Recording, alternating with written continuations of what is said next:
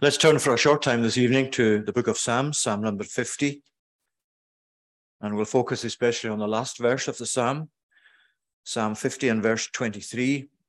Uh, the one who offers thanksgiving as a sacrifice glorifies me.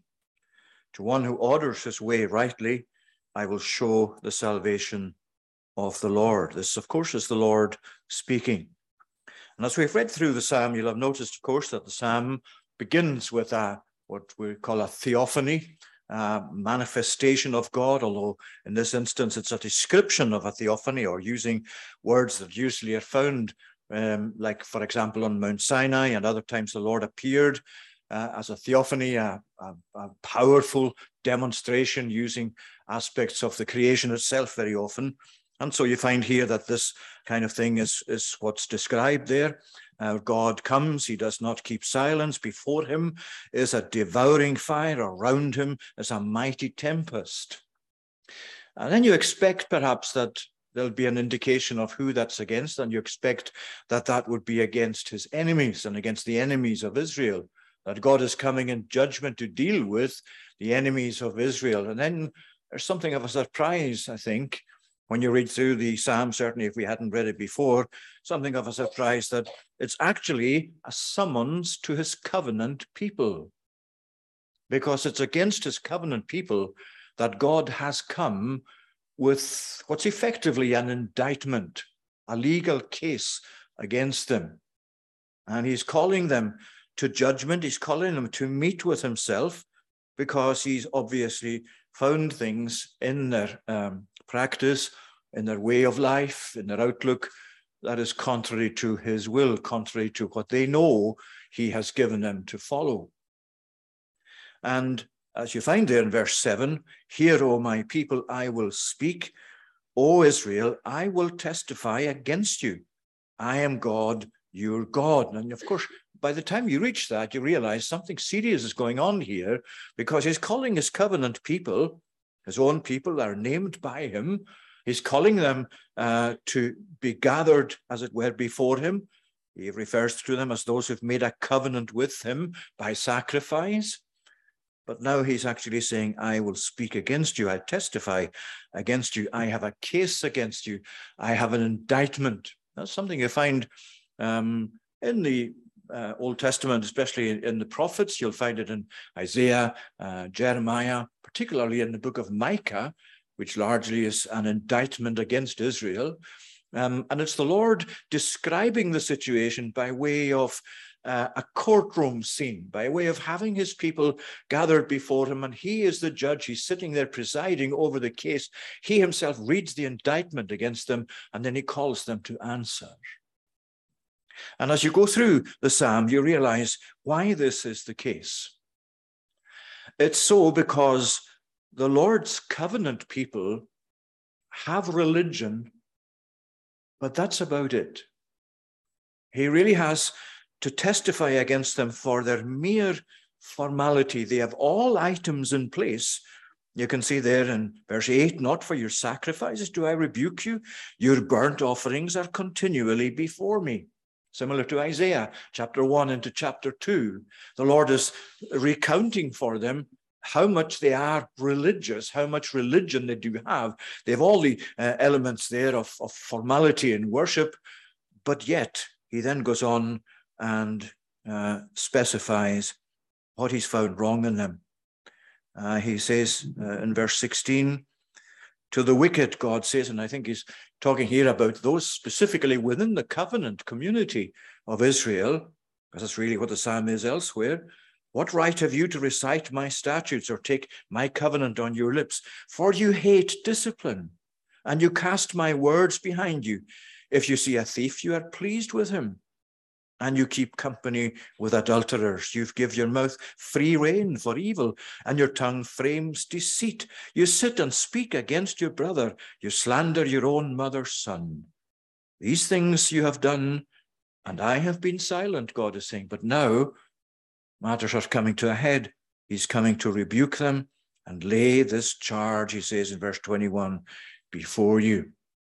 And as so often is the case, God brings to us this account from these times as indeed you'll find in the New Testament, where he speaks in this way to his covenant people, just to remind us that we need to be more than just outwardly a covenant people. To remind us that we do have great privileges in being a covenant people, but then we have to demonstrate what that means in practice.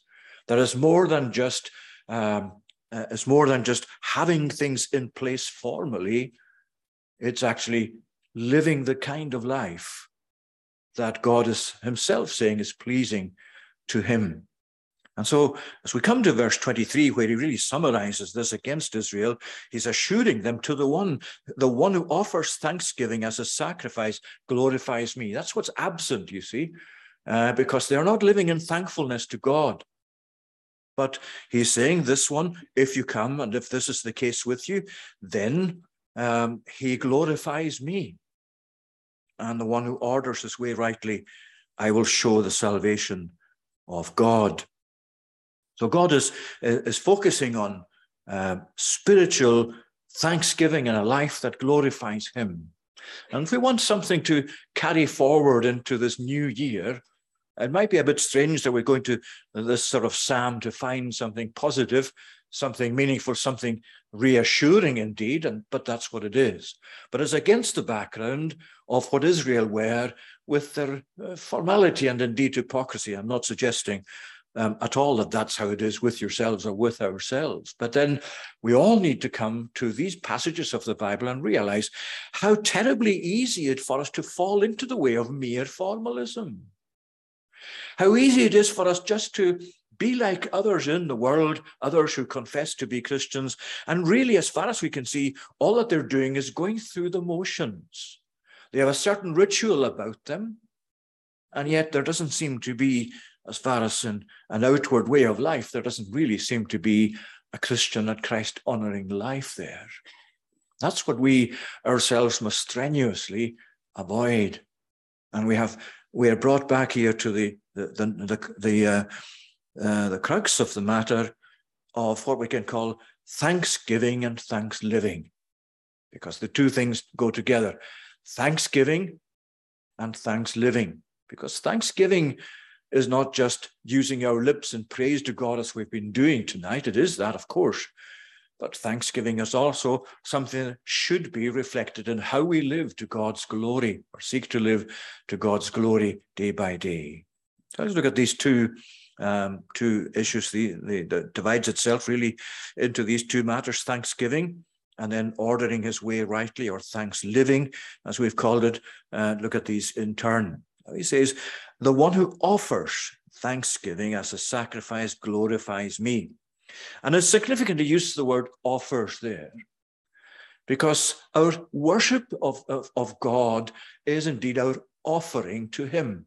And whenever you find the word offer used in this way regarding our, uh, our, our, worship of God, um, the word offer reminds us that when we worship God, we're doing more than just going through the motions, more than what Israel were doing then. Because when you come with your worship to God, when you come with your praise of God, your prayers to God, you're listening, you're, you're preaching, uh, whatever aspects of the worship you think of, or even if it's just on our own with God, between ourselves and God, it is in fact a willing, knowledgeable, intellectual, heart moving engagement that we are involved with. The, when you offer something, you're obviously consciously doing something in bringing whatever it is you're offering, if it's in, in this uh, in the ordinary sense of an offering, a gift or whatever it is, you're consciously doing that. You don't just do that unthinkingly. You don't just you don't do that without really thinking deeply about what it means to you, uh, what it means if uh, the person accepts it or refuses it, all of those issues come into your offering of what it is you're offering. Even if it's um, when you're offering to take someone's place to do something uh, for them, when you're offering to, to give of your services to, to the congregation, to the church, you're doing that consciously. You're doing that thinking about what it's going to mean. You've thought it through. And that's what God is saying to, to Israel here, to the one who offers thanksgiving. Now, I know our life is busy, and I'm speaking to myself as much as to anyone else here, but um, it's something we should be very much aware of as we prepare to come to worship the Lord. Even if it's just for a few moments or whatever long we have, we, we, we have to think about it as our offering to God. And because it's our offering to God, we have to think about what it is we're doing and how we're doing it, what it is we're giving to Him, why it is we're doing it, what is our purpose. This is our offering to God. We're really saying to God, please, Lord, receive this from me. I have consciously thought about it and your worthiness to receive it. I've thought of how much I owe you this. And all of that comes into our preparation, as well as the actual engagement of self itself of worship. It's central to all true worship that we offer to God, our offering, uh, our worship as an offering to Him. And our praise and thanksgiving is very much a part of that. Now, it begins, of course, with offering ourselves to Him. It's pretty meaningless, really, and just again, a, nominalism or a mere formality uh, to actually just think of coming to offer to God something in which we ourselves are hardly engaged. Remember Romans chapter 12, how it begins? I beseech you, therefore, brothers, brothers, by the mercies of God, that you present, that you offer, that you present your bodies a living sacrifice, holy, acceptable to God, which is your reasonable service. And he's taking us to the mind. He's taking us to the issue of thinking about what we're doing and why we're doing it and the privilege of doing it as against just going through the motions. And when it's an offering of ourselves, uh, then it follows that praise and thanksgiving form part of that. We come and offer ourselves to God it's virtually impossible to do that. In fact, I think it is impossible to do that, to offer yourself consciously to God in His service, in the service of His church, whatever it is we're doing, without really being uh, uh, aware of the fact that you are praising God and giving Him the thanks that is due to Him for the privilege of this and for His worthiness, that you're giving Him this in respect of that. In fact, it's interesting, isn't it? Hebrews uh, chapter 13 uses uh, the words to do with uh, with sacrifice and with offerings. Uh, you, you recall there in Hebrews 13 that uh, the writer is saying from verse 15 onwards that um, he's been speaking about uh, Christ sanctifying himself for his people. Therefore, let us go out to him, bearing his reproach. For here we have no last lasting city. And he continues the language of sacrifice when he says, Through him through him, then, let us continually offer up a sacrifice of praise to God. That is the fruit of our lips that acknowledge his name. Do not neglect to do good and to share what you have, for such sacrifices are pleasing to God. You see what he's saying? We're coming to God and we're offering up our sacrifice of praise to him. But he doesn't leave it at that. He's saying, don't neglect to do good and share, because that too is a sacrificial exercise. It's the giving of yourself to God in humble service.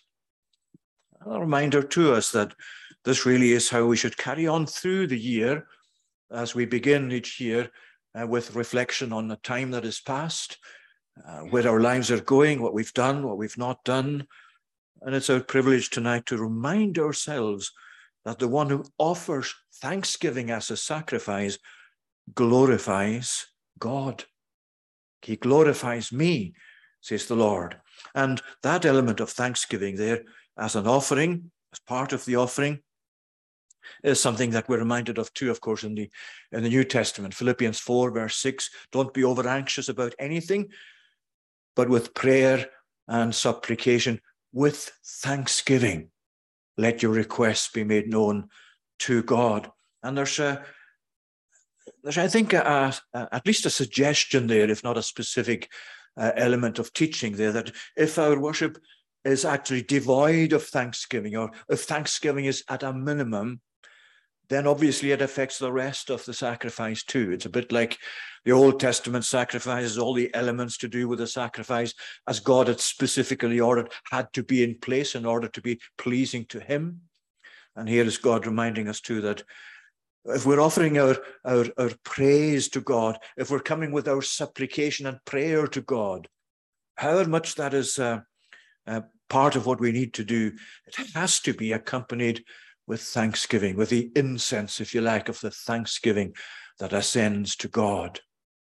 Um, and that's why we tend, um, certainly we were taught in my time in college, uh, taught to try and always begin uh, the main prayer of, of a service of worship with thanksgiving to God. Before you begin to go through to supplication or intercession or whatever, uh, we begin with thanksgiving. And indeed, in, in, in, in our own private prayers as well, it is always good to try and keep to that pattern. Now, there'll be some times when you come before God and your mind is so taken up with something and you plead for God's help and you perhaps don't have the element of thanksgiving to begin with that uh, rightly or ideally should be there. Well, God understands that. Uh, but nevertheless, we should uh, try and always pattern our prayers so that we begin with thanksgiving to God. Because again, you see, that's part of uh, thinking about what worship is and how we're going to worship and why. We're coming to God to worship Him. So we begin to reflect on what have I got from God? What reasons for thankfulness have I got? And of course, there are many. So we come before Him with our thanksgiving, our offering of thanksgiving, the sacrifice of thanksgiving as pleasing to God. Now, that's reminding us of something important that while it is true in worship that we come to receive from God, and that is itself a vital matter. We've come here tonight to receive from God, to receive his blessing, to receive his instruction, to receive his guidance. But it's not the primary element of worship, because the primary element of worship is coming to uh, give to God before we even think of receiving from him. What a great privilege to receive from him, but we receive from him by firstly giving to him. We give to him what is his due. We give to him ourselves. We give to him our praise. We give to him our thanksgiving. We say to God, Please, Lord, when I go to worship, don't let me forget to begin by thanking you and remind me how much I have to give thanks for. And that's such a, uh, an important thing that we come to God thinking, you see, a lot of, I don't really like to generalize, but when you uh, find a lot of the modern church to say, the more liberal side, is certainly, you get the impression that it's pretty much about what pleases me, what pleases us as human beings the arrangement of however things are done, it has to be in a way that really gratifies my own heart, gratifies our own desires, fulfills ourselves and, and, and our need to, to actually enjoy ourselves. Now, please don't get me wrong, there is an enjoyment element to worship. We desire God. We love to meet with God. We love to have fellowship with God. It, it gives us joy to meet with God, to worship God. But as we come to give to God firstly and primarily. It's a matter of what is pleasing to Him first, then what's pleasing to ourselves. And if it's pleasing to us first, the danger is we won't begin with what's pleasing to Him, that we will arrange it that uh, we have things, first of all, that please us and it feels good to, and you get that feel good factor and you go by your feelings. And you begin to think, well, this is the essence of my worship. No, it's not. The essence of my worship is as God sets out in his word, what is it that's pleasing to me? How does God define worship for us? What are the main elements of worship and how are they set out in scripture? I'm not going to go into that just now, but you know what they are yourselves. The singing of his praises, calling upon him in prayer, reading his word, having his word expounded and listening to the word preached. And in all of these, we begin first by asking ourselves, is this pleasing to God? Am I doing this the way he himself has set out for me? And if that is the case, uh, then don't be surprised if it's pleasing to you as well. But if it's not, pleasing to God. There's no point in beginning by just thinking, well, it feels good to me. Who offers thanksgiving as a sacrifice glorifies me. One of the commentators on, uh, on the book of Psalms, uh, William S. Plumer, um, says this, uh, uh and I looked it up just earlier on for, for verse 23, and um, one of the comments he makes is this it doesn't arise directly necessarily out of the text, but this is what he says He who would be truly holy must take God's word for his rule of living. So, what have we been saying? You go by the pattern of God's word as to what's pleasing to him. That's what he said. He who would be truly holy must take God's word for his rule of living, God's Son for his Savior, God's Spirit for his guide, comforter, and sanctifier, God's people for his chosen companions, God's glory for the aim and object of his life, and God's love as the great animating principle of his conduct. That's a mouthful. That's a challenge to live up to. But that's really it, isn't it? That's basically what uh, Asaph is saying to us at the end of this psalm. Take God's word for your rule of living. Take God's Son for your Savior, not just your idea of what a Savior is, or my idea, or the world's idea, or the church's idea. The Christ of Scripture. We're going through um, uh, 1 Corinthians 15 for our Sunday evening studies. And uh, we've emphasized in that how important it is to realize that what Paul is dealing with are facts. The facts of Christ's death, the facts of Christ's burial, the fact of his resurrection, the fact of his appearing, then following his resurrection, to demonstrate that it's no other than himself. That's not what the modern church wants to hear. That's what the Bible says is the essence of our worship. What is according to God's own word. And then God's Spirit as his guide, God's people for his chosen companions, and God's glory for the aim and object of his life, and God's love as the great animating principle of his conduct. So, thanksgiving, and then secondly, thanks living. Uh, because to, he, he goes on to one who orders his way rightly, I will show the salvation of God. Now, if you check the commentators on this, your comments or books on that refer to this, you'll find there are various opinions just exactly how we should take uh, to, to, to take this part of the verse of the text. But let's take it this way. Um, I think this is the way that uh, fits best with the psalm as a whole. The one who orders his way rightly is really a reference uh, to life in addition to what you do in actual worship to order your life rightly is to have those principles that come into your worship actually control or govern the whole of your life. He's really saying here, the one who gives uh, thanksgiving as a sacrifice glorifies me, but as if he's going, it's really him going on to say, well, glorifying me also is the very crux of your life as a believer. You order your life in a way that fits with glorifying God. And you have everything you need to know how to do that already in His Word. Uh, you know, God has given us His Word so that all of these issues are set before us clearly. In other words, if we if we really are sincere, as you I know you are about, um, as as I hope we all are about um, our acts of worship and our praise and our thanksgiving, then the pattern of our life along with that or out with that, if you like, is going to match up with it. That's not what is happening in Israel. They had all of these formal elements of worship in place, but their lifestyle was so very different to what it should have been. It wasn't in accordance with God's own instructions. They hated discipline. They cast his words behind them. They were actually uh, just not really taking issue at all with such things as thieving or adultery, framing deceit with their mouth. They weren't bothered about that. They, they just did it. Then they went to their sacrifices thinking that was going to be okay. But this is what he's saying whoever orders his life rightly, I will show the salvation of God. In other words, those who would, would um, seek to live to the glory of God, to give him thanksgiving, to have a life of thanksgiving, to worship that really sets uh, that as an offering of thanksgiving, a sacrifice to glorify God.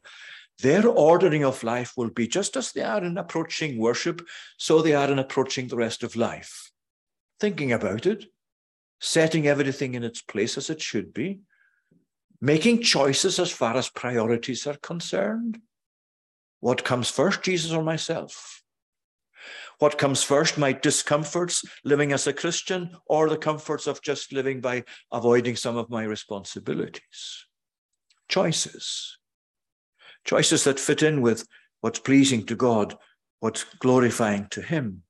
So we carefully mark out and we organize our choices. That's a daily, uh, an aspect of daily living. And it's something um, in, in which, again, we seek to have the, the guidance of God's word for that and the, the, the, the inner power of God's Spirit working within us, because we're not going to choose things, these things for ourselves naturally. Nor are we going to choose them for ourselves if we're backslidden, if we've stopped reading our Bibles regularly, if we've uh, dropped off from prayer and seeking God's face and God's guidance. That's not ordering our way rightly. But if we're ordering our way rightly, then you have this, this promise. I will show, this is God speaking, of course, I will show the salvation of God. I think that means if we have our life ordered rightly, so that things are set in a way that would glorify God, that would put Him first, that would have our life structured and organized in such a way as that would be our priority, as we all want it to be. Then the promise is that if life is lived that way, then God will show us the salvation that is His. In other words, He's really saying, he will conduct us into more experience and knowledge of that salvation as life goes on. I will show the salvation of God to him. Indeed, the language used literally is interesting. Um, I will show really means uh, uh, he will he will really delight in. I will gaze with delight at this. I will show the salvation of God. God Himself takes delight in doing this, and we take delight in turn in receiving from Him the guidance, the teaching, the benefits that He gives us through the gospel. Worship uh, and the life that is structured and set out to please God, to be, if you like, a delight to God, ends up being a delight to us too because our greatest delight is not in that delight itself. Our greatest delight is in knowing that God is delighted. Our greatest pleasure is knowing that we are pleasing to God. And we know that we are pleasing to God, even as we heard in prayer, although we confess, of course, very rightly our sins daily to God. And although we acknowledge before God, Lord, I am nothing like what I should be. I should have learned more by now how to control my innermost desires and urges better than I do.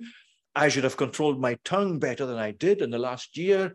I should have done this and that much better than I did. I should be a better Christian than I am. All of that is true of us and true of us all.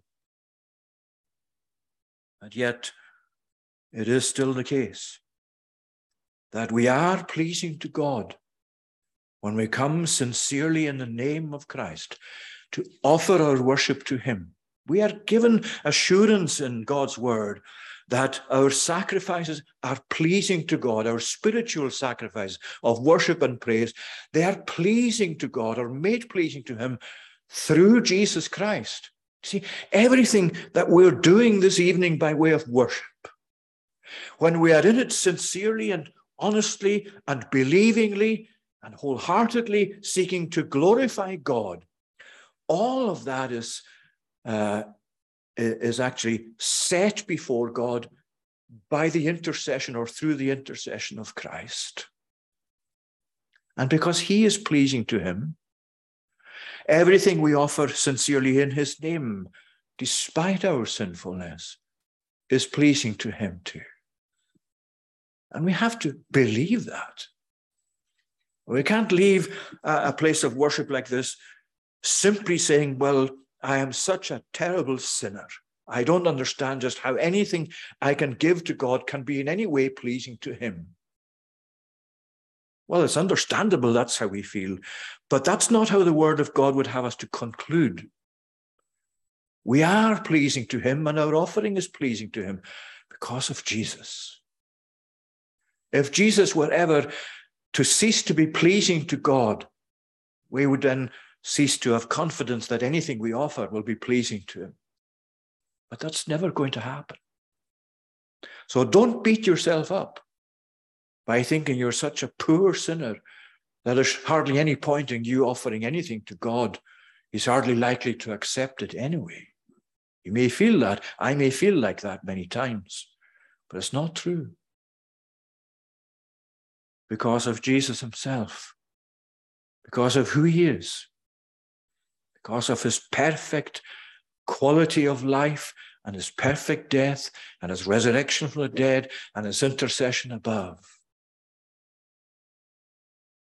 To the one who orders this way rightly, I will show the salvation of God. And it's interesting and significant that the New Testament really affirms and reaffirms these things uh, many times and in different ways for us. Uh, and uh, especially that uh, the guidance, the further revelation of God through his word, of his salvation to us, our, our better understanding of it, our increase in knowledge. Um, that's really how Second Peter, isn't it, uh, finishes. It's interesting there too that uh, in such a devastating critique as as second peter sets out for for those who are dismissing the return of the lord and so on but um, this is how he finishes. Yet you therefore beloved knowing this beforehand he's dealing with the return of jesus knowing this beforehand take care that you are not carried away with the error of lawless people and lose your own stability. What's the alternative? But grow in the grace and knowledge of our Lord and Savior, Jesus Christ. Grow in the grace and knowledge. That's our great privilege. He roots us in Him, not to be static, not to be content with what's been or where we are at, but grow in the knowledge. It's the only successful way to counteract the, the workings of the world, indeed the workings of our own hearts. It's the only way in which to, to counteract the temptations that come to you just to slacken off a bit in the Christian life, or just to go the way of the nominal Christian and just let things become much more uh, acceptable and easier than they, than they are when you're seeking to, to, uh, to please God. Well, always remember what Jesus said Come to me, all you who labor and heavy laden, I will give you rest. Take my yoke upon you and learn of me. For I am meek and lowly in heart, and my yoke is easy and my burden is light, and you will find rest to your souls. You know, it's a far, far greater burden, Jesus is saying, to try and please God by your own efforts or to live by a way of legalistic, uh, legalistic uh, relationship to God's word. The easier burden is just to take Jesus himself and say, You're everything I need. I don't want to take anything from what you've done, and I don't need to, and I don't need to add to it. I'm looking for a perfect Savior. That's what I have in you. I'm looking for a perfect righteousness I needed. That's what I have in you. I'm looking for a perfect ground of my hope for eternity. That's what I have in you. You alone are all I need. And so you can say with the psalmist, Whom do I have in the heavens but you? And on earth there is none I desire besides you. My flesh and my heart fail. I quoted this at the funeral earlier on today. My flesh and my heart fail. But God is the strength of my heart and my portion forever. You know, isn't, isn't it an amazing thing that the likes of me and you can actually say this about God, that He is our portion, He is our inheritance, He is everything to us, but He is. And that's where we rest our weary hearts in His sufficiency. And as Paul himself combined together these two great issues of peace, uh, along with uh, thanksgiving, so it is for us as well. You remember, we quoted one of them already. Let's finish with these two verses uh, in Philippians chapter 4, um, where he talks there about prayer and supplication. With thanksgiving, let your request be made known to God, and the peace of God which passes all understanding, will garrison your hearts and minds through Christ Jesus. And the following epistle, uh, Colossians 3.15, he said some, very similarly, um, let the peace of Christ rule in your hearts, to which indeed you are called in one body, and be thankful. Thankfulness and peace. They are always twinned, married together in the thought of Scripture. Let's pray. Eternal God, we do give thanks tonight for all the good things we know we receive from you. And sometimes, Lord, we fail to take account of the many acts of kindness and goodness that you show to us. Forgive us, Lord, we pray, for our hurriedness in life. For, uh, forgive us for the many ways in which we hasten to the things of the world instead of pausing to think on how much we have to give thanks to God for. We ask, O Lord, that you would continue to guide us in the way through life, that we may continue to offer to you our sacrifice of thanksgiving, that we may order our way rightly, so that we may be guided more into, uh, into more of the knowledge and understanding and application of your salvation to us. Receive us now, we pray, and hear the prayers of your people here and in all other gatherings of your church tonight, where people have addressed you sincerely in prayer. In Jesus' name, amen.